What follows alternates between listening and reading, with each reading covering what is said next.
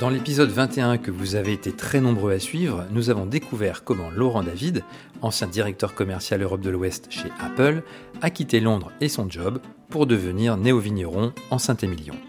Il est aujourd'hui aussi président de la WineTech et nous allons voir avec lui comment le secteur vitivinicole est en train de bâtir un nouvel écosystème avec de l'innovation d'un côté et des financements de l'autre. Je m'appelle Philippe Hermé, bienvenue dans Vin Divin. Bonjour Laurent. Bonjour Philippe. Je vais aller sur un autre sujet, euh, puisque tu as plusieurs casquettes. Euh, tu es aussi président de, la WineTech, association qui regroupe une cinquantaine de, startups du, du secteur euh, vitivinicole et qui s'est créée à peu près il y a 18 mois, je crois. C'est ça. quel est l'objectif de, la WineTech C'est faire émerger des, des vivinos tricolores c'est exactement ça. La, la, wine, alors, la wine tech, pour moi, c'était le, lien entre le monde d'avant, euh, de la tech dans lequel j'étais, et puis le monde du vin dans lequel je, je, je, je rentre progressivement. Et, euh, et c'est la rencontre avec tous ces jeunes entrepreneurs, jeunes et moins jeunes d'ailleurs, euh, qui ont plein d'idées, qui ont une énergie folle. C'est cette, euh, cette, cette idée en fait que à, plusieurs on est plus fort. Hein, quand on est euh, maintenant 60 startups qui, qui comme ça essaient d'être visibles, ben on, on, fait plus de bruit que, que tout seul dans son coin. Ça s'est créé de façon spontanée en 2015 et puis structuré fin 2019 autour d'une vraie association avec un mhm. statut, mhm. un conseil d'administration. Ils cherchaient un président. J'avais un peu de temps libre, je qualifiais, donc c'est avec grand plaisir que j'ai accepté de les aider. Tout le monde est bénévole. Euh, et il y a une énergie folle. Enfin là, ça, euh, ça, dépote, euh, c'est incroyable. L'idée, est-ce qu'on fera une, licorne française Je ne sais pas, il y, a, plein de boîtes qui ont des potentiels absolument énormes dans cette, association. Mais, l'idée, c'est d'être visible, c'est d'être accessible. Et il y a quelques jours, le, ministre de l'Agriculture, Julien Normandie, et le ministre du numérique, euh, Cédric O, organisé des, des, assises mhm. euh, de, de, la technologie, des mhm, startups mhm. et de l'agriculture. Et euh, la WineTech était invitée pour la première fois donc, à participer. Donc on était présents pour expliquer notre point de vue, nos challenges, ce dont nos startups ont besoin de financement, de visibilité. Il y a quatre pôles, hein, je crois. Il y a quatre pôles. On, a, on a, tout simplement divisé entre bah, de la production jusqu'à la distribution. voilà. Et ça permet de, de, donner une certaine visibilité sur, pour, pour chacune des, des startups. Alors on y trouve des sociétés comme Modera ou La Vie du Vin, que l'on a eu le plaisir de recevoir dans, un Vin Divin déjà, des voisins comme 3 x 20 qui se trouve au bout de la rue Notre-Dame-Nazareth, euh, et pas mal d'autres distributeurs. J'ai vu une plateforme de crowdfunding aussi, Wine Funding. Euh, certains, euh, certaines de ces sociétés sont aussi incubées par Startup Win. quelle relation en fait la WineTech entretient-elle avec l'incubateur de Bernard Magret, l'une des personnalités les plus influentes du monde vitivinicole en France? Alors, Monsieur Magret est quand même incroyable parce qu'avec son, grand âge, il garde une, une, énergie, une fraîcheur, une vision de, de, de ce métier, de cette profession euh, incroyable. Euh, quand il a décidé de créer Startup Win, dès le début, en fait, ses équipes nous ont contactés, nous ont dit voilà, on, aimerait être dans la wine tech, on aimerait être, pouvoir travailler avec vous. Euh, les, bureaux étaient vides, il n'y avait encore aucune start-up qui avait signé, donc bon, on est allé les rencontrer à Pessac-Léognan. On a vu euh, que c'était un vrai projet sérieux, euh, y avait des vraies équipes très, très talentueuses, et, donc, on a créé euh, spécialement pour eux, en fait, euh, puisque ce n'est pas une start-up, on a créé un, collège, de, le collège de filière. C'est-à-dire que ça nous permet mhm. aujourd'hui d'accepter des entreprises, LVMH vient de, nous rejoindre par exemple, des, entreprises qui sont déjà établies, qui ne sont pas des start-up, mais qui veulent supporter comme ça, euh, enfin supporter en anglais, qui veulent soutenir mhm. le, secteur. Et donc on a labellisé Startup Win, ça a été le premier incubateur labellisé WineTech. Et donc, euh, ben, on, collabore avec eux, on y est présent pour, euh, pour aider les, startups et leur donner la visibilité. donc, euh, c'est merveilleux de voir un, incubateur en France, premier incubateur mondial. dédié au vin, dédié aux startups du vin. et M. Magret s'est pas trompé. Enfin, le succès, il est, il est là. Il est, Alors, justement, au début d'année, M. Magret faisait un, une présentation de, son incubateur, de sa structure, et il a déclaré euh, le Bordeaux bashing est une vérité. Euh, et il a dit qu'en gros que Bordeaux n'a pas suffisamment renouvelé sa gamme face à des consommateurs qui aiment euh, découvrir de nouveaux produits. Est-ce que tu penses comme lui que Bordeaux ça bouge pas assez? Le, c'est le, ton qui le caractérise, et encore, je parlais de fraîcheur et de, vision.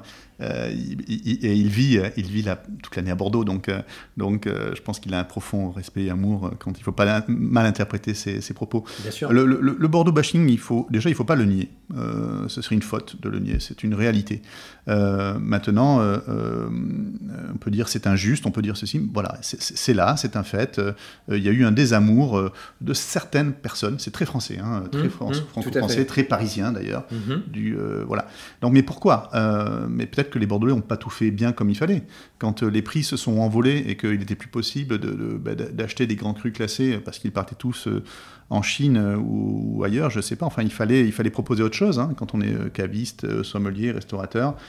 Euh, et, ces vins n'étaient plus accessibles. C'est un peu ce qui est en train de se passer pour, euh, pour le Bourgogne. Hein. Le Bourgogne bashing, c'est, mhm. ça devient une réalité. C'est très compliqué aujourd'hui de pouvoir trouver ces, merveilleux vins euh, qui, dont les prix s'envolent et la rareté est là.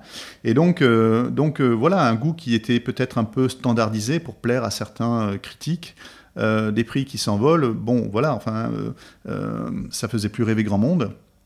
Mais je dirais que ça, c'est l'arbre qui cache la forêt, parce qu'à Bordeaux, il y a des vignerons. Il y a, la vigne, elle se plaît bien hein, depuis des années, on en parlait tout à l'heure. Euh, c'est pas un hasard, il y a des gens qui savent faire du vin. Euh, un terroir incroyable. Et, mais le terroir, il est là. Hmm. Donc, euh, donc, euh, donc c'est pas le lot de tout le monde, et, et on a voulu aussi montrer qu'il y avait d'autres initiatives, d'autres vignerons qui travaillaient différemment, qui étaient prêts à prendre des risques. Et on voit un mouvement comme ça de, néo-vignerons, euh, ou, de, vignerons euh, tout simplement euh, installés depuis longtemps, mais qui, émergent et qui disent Attendez, venez goûter mes vins, venez me voir, venez à la propriété. vous allez voir, c'est différent. c'est pas uniformisé. Après, on a besoin des grands crus, on a besoin de ces, ces, ces, paquebots, ces navires amiraux de, euh, qui, tirent toute la, toute la profession et, vers le haut. Euh, c'est eux qui, qui, qui, créent, qui inventent. Enfin, c'est magnifique ce qu'ils savent faire. Et donc, c'est une source d'inspiration pour tout le monde. Donc, il y a, un écosystème comme ça à, recréer. Euh, je pense qu'il faut être humble, il faut écouter, il faut aller à la rencontre des, des gens et peut-être adapter son offre. et, et, ça change, ça change déjà. Alors, troisième casquette te concernant, tu as aussi créé Wine Angels, un club de business angel dédié au vin. Est-ce que tu peux nous expliquer le fonctionnement et les critères pour en faire partie? Alors, Wine Angel, c'est né du constat euh, qui était de dire euh, ben aujourd'hui, quand on veut euh, s'investir, investir dans un domaine viticole, c'est relativement compliqué. Et donc, il n'y a pas vraiment de formule d'investissement. J'ai bien regardé le marché. Il y a ce qu'on appelle les GFV, les groupements fonciers viticoles ça représente euh, environ 800 millions d'euros qui ont été investis en France euh, sur les 60 milliards que représente le foncier viticole, donc c'est tout petit. J'ai testé, euh, j'ai essayé, j'ai acheté une part d'un GFV pour voir ce que ça donnait. Bon, c'était pas très concluant en termes d'expérience. Il y a quand même 30 000 Français qui ont investi comme ça dans des GFV. Donc il y a une demande, une envie de, pouvoir participer à une aventure viticole, de s'acheter un petit bout de, château. Et il y, avait une offre à créer. Moi, ce que j'observais de mon côté dans la tech, c'était le financement des startups. Et là, on voit des particuliers qui, avec leurs économies, euh, euh, ben, euh, aident des, jeunes, des start-upers à démarrer. Et ils n'amènent pas que leurs leur, sous, hein, ils amènent aussi ben, leur savoir-faire, leur expérience, leur carnet d'adresses, leur temps. Et je me dis, mais ça, c'est totalement adapté au, vin, qui est un monde de passionnés. Hein, et, donc, comment on peut arriver à créer ce, enfin, transposer ce mode de, financement des startups à l'univers du vin, et ça donné Wine Angels. Et le premier domaine a, sur lequel on, a testé ça, ben, c'est le château Edmus. Alors, il y en aura certainement d'autres euh, par la suite. On a, beaucoup de demandes parce que le, succès est là. On a eu, nous, la chance, euh, en passant par une plateforme de financement participatif, d'avoir plus de 200 candidats pour 30 places. Donc on a, on a sélectionné à travers un questionnaire, on a sélectionné avec des entretiens, euh, des personnes, 30 euh, personnes avec des profils totalement différents, ça va de, de 26 à 65 ans, euh, des Français, des étrangers également. Donc, donc voilà, c'est faire se rencontrer d'un côté des vignerons qui ont des besoins en financement, et pas que en financement, et, et, et de l'autre côté des passionnés de vin qui peuvent devenir bien sûr des investisseurs, mais aussi des ambassadeurs de leur domaine. Euh, l'idée étant qu'il soit vraiment partie prenante. Alors on ne peut pas diriger à 30 un, domaine viticole, hein. il faut qu'il mhm. y ait un, capitaine à la barre, mais, euh, mais chacun peut apporter euh, avec son talent, ses compétences, de l'aide. Et, et, donc c'est ce qu'on essaie de réaliser avec les Wine Angels. les Wine Angels, les fonds en tout cas collectés via les Wine Angels ont permis aussi de financer le nouveau chai de, du Et c'est ça, voilà. Alors je disais donc, il y a, y a, y a euh, l'apport euh, en numéraire, hein, c'est la, la, première chose. Euh, nous, le ticket d'investissement était unique le même pour tout le monde. 15 000 euros. C'était 15 000 euros. Mhm. voilà. Donc c'est un montant important. Hein. Mhm. On réfléchit deux fois quand on investit 15 000 euros. Mais il n'était pas non plus trop loin de, de, façon à éloigner peut-être des gens qui étaient. Investissaient dans ces fameux véhicules dont voilà. on parlait tout à l'heure. Mhm. Voilà. Et donc, donc 15 000 euros, on devient pleinement actionnaire du domaine. C'est pas juste la parcelle de terre, hein. c'est mm ses stocks, sa marque, son chai.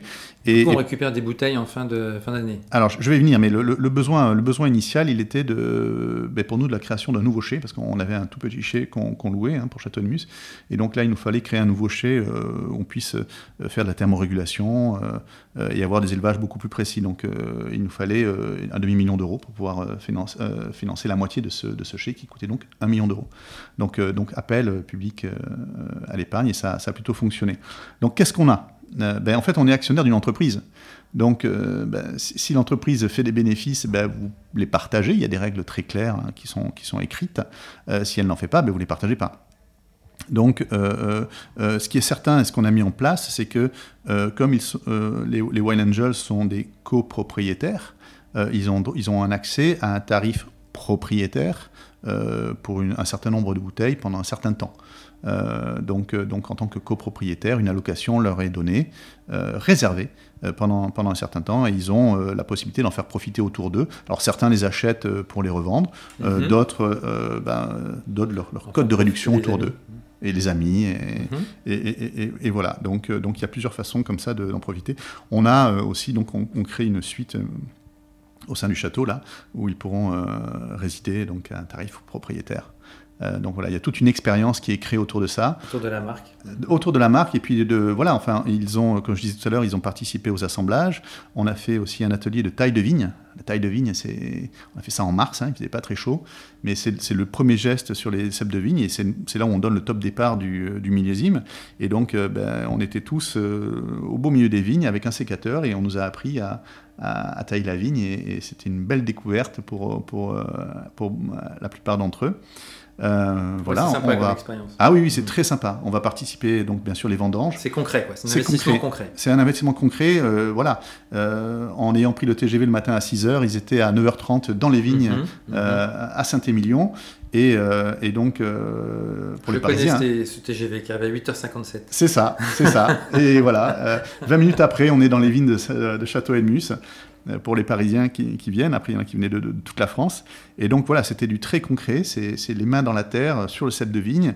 Euh, c'est les vendanges fin septembre. C'est les assemblages. C'est enfin voilà, il y a plusieurs plusieurs moments, plusieurs temps forts de la vie d'un domaine où ils sont invités à participer et, bien sûr faire connaître le vin, le mhm. faire déguster autour d'eux, en parler à des sommeliers et, et en parler sur les réseaux sociaux. C'est très important. Mm, c'est clair. De nos jours. Donc, euh, donc on, a, on a des gens très très actifs et on a une équipe euh, de très très haut niveau. Donc puisqu'on est dans les vignes, euh, c'est bientôt les vendanges, comment se présente le futur millésime 2021 Parce qu'on a eu beaucoup de pluie quand même cet été. Alors on a tout eu. Hein. Moi, mm. c'est mon deuxième millésime. on m'a dit le premier c'est 2020, bon, l'année Covid, mais enfin 21 aussi, hein, mais très très beau millésime. 21 compliqué. Déjà, on prend euh, l'année démarre très vite, très précoce. fin janvier, on a des bourgeons euh, magnifiques, et puis pam, arrive le, gel. Le gel, oui, terrible. Donc là, euh, bon, ben, nous, on a 1,6 hectare, donc on s'est tous retroussé les manches. On a allumé des, petits brûlots pour protéger la vigne. Et, Gros stress, non Ah, c'est, on ne dort pas. Mmh, mmh. C'est-à-dire que vous êtes, vous êtes, vous voyez la météo qui annonce des moins 4, moins 5, moins 6. Donc, est-ce que ça va vraiment se faire ou pas? Est-ce que donc on, passe la nuit dans la voiture sur le bord de la route avec un thermomètre à regarder Est-ce que je vais allumer ou pas? Et puis euh, à 2 h du matin, il faut prendre la décision d'allumer parce que, parce que le temps que ça monte en température, euh, il faut 3-4 heures. Et, donc, euh, et puis après, il faut vite éteindre les, brûlots parce que ça sert à rien de consommer des brûlots pour, pour rien. Donc, non, non, grosse. Mais en fait, ça a fonctionné. Ça a fonctionné. On a sauvé, on a sauvé la récolte. On avait des grappes absolument magnifiques. Bon, donc ça, c'était la première étape. Les vendanges étaient encore très loin. Et puis, ben, un mois de juillet frais, une floraison un peu tardive. Euh, et donc, ben, là, la maturité qui n'arrive pas, le, milieu euh, qui, qui, attaque. Euh, nous, on est en biodynamie, donc on s'interdit tout plein de mmh. traitements parce que c'est comme ça et que c'est pas discutable. mais bon, voilà, on avait la chance d'avoir beaucoup de raisins avant, on en a perdu. Est-ce qu'on fera nos, nos 6000 bouteilles plus ou moins C'est un peu tôt encore pour vous dire là, au moment où on se parle, mais, mm. mais, mais je ne veux pas jeter le, mauvais œil. je ne suis pas superstitieux, ça porte malheur. Mais, mais voilà, pour l'instant, ça va, ça va bien. So far, so good. Très bien. Alors, on va finir par trois questions plus légère, on va dire. Euh, la première, Tim Cook, patron d'Apple, vient te voir pour investir dans un vignoble. Tu lui conseilles plutôt un domaine produisant des vins tranquilles en Tasmanie ou un effervescent au sud de l'Angleterre Alors, euh, Tim Cook est végétarien. Déjà. D'accord. Il faut le savoir. Et euh, je pense pas qu'il boive d'alcool. Donc, euh, donc on va dire qu'il fera. Ce sera pas pour son goût personnel. Ce sera pour un investissement. Hein. Hmm. Euh, ce sera pour un investissement. Euh, je pense que son, son, attache au, au pays anglo-saxon l'amènerait plutôt en Angleterre, hein, où de très belles choses sont en train de se, de se réaliser. Ça va prendre un petit peu de temps. Mais voilà, je pense qu'il parlera mieux l'anglais avec les Anglais que le, le tassement avec les, les Tasmaniens. D'accord. Tu pars sur une île déserte et tu n'as droit qu'un seul objet un château Edmus ou un iPhone Si j'ai un bon réseau 5G, je prends un iPhone. D'accord. Et enfin, quel est ton animal préféré? Le castor ou le phénix? Le castor. J'adore les castors. C'est un animal qui, joue, qui vit en famille, qui, voilà, qui prend beaucoup de plaisir, qui, qui est aussi bien à l'aise sur l'eau que sous l'eau que sur la terre. J'adore le castor. Bon, bah super. Est-ce que tu as quelque chose à ajouter ou... merci, pour, euh, merci pour toutes ces questions. C'était un moment très agréable. Merci beaucoup en tout cas d'être venu et euh, bah, bonne, bonne vendange et à, à, très bientôt. Merci. Au revoir. Merci d'avoir pris le temps de nous écouter et de nous être fidèles. Vous êtes en effet toujours plus nombreux à suivre ce podcast. Entre deux épisodes, continuez à liker nos posts sur Instagram et Facebook, abonnez-vous à notre newsletter sur le site internet de Vindivin, vindivin.fr et surtout, continuez à en parler autour de vous. Ce contenu a été créé avec le soutien de Alma, société de conseil en croissance digitale qui met en relation des marques avec des fournisseurs de solutions technologiques innovantes. Dans le prochain épisode, nous irons en Val-de-Loire et plus précisément à Savenière, magnifique appellation à base de chenin. En attendant, portez-vous bien.